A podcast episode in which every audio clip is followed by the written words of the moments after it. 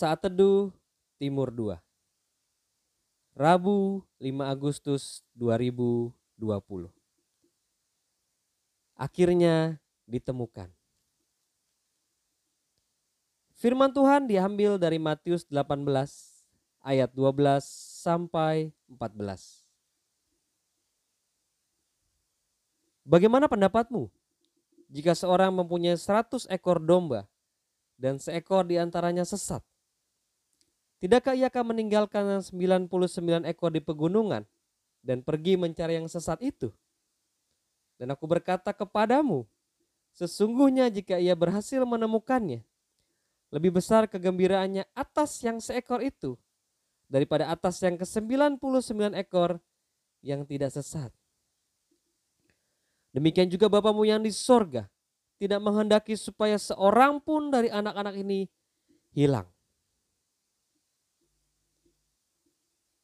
Pernahkah kita melihat gembala domba sedang menggiring domba-dombanya?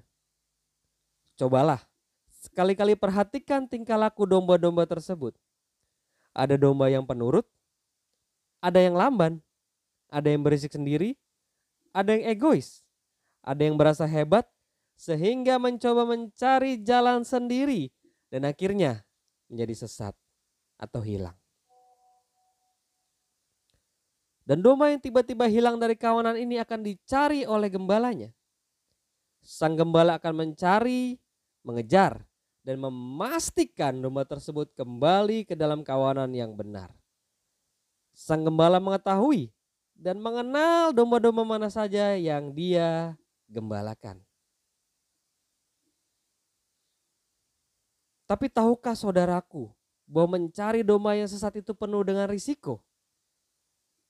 Di dalam ayat ke-12 dikatakan bahwa gembala meninggalkan 99 ekor domba di pegunungan dan mencari yang sesat di sekitar pegunungan juga. Gembala menempuh kondisi yang berisiko di pegunungan. Mungkin terjal, curam, dan licin. Di satu sisi dia harus memastikan 99 ekor domba yang ditinggalkan di pegunungan itu tetap tetap berada di sana dan tidak pergi. Tapi di sisi lain, dia harus mencari satu ekor domba yang sesat. Gembala tahu risiko ini, tapi dia tetap melakukannya. Seperti itulah kasih Yesus. Sepertinya sederhana, namun pengertiannya sangat dalam demi saudara dan saya. Jikalau ada satu jiwa yang terhilang, bahkan sudah jauh sekali terhilang.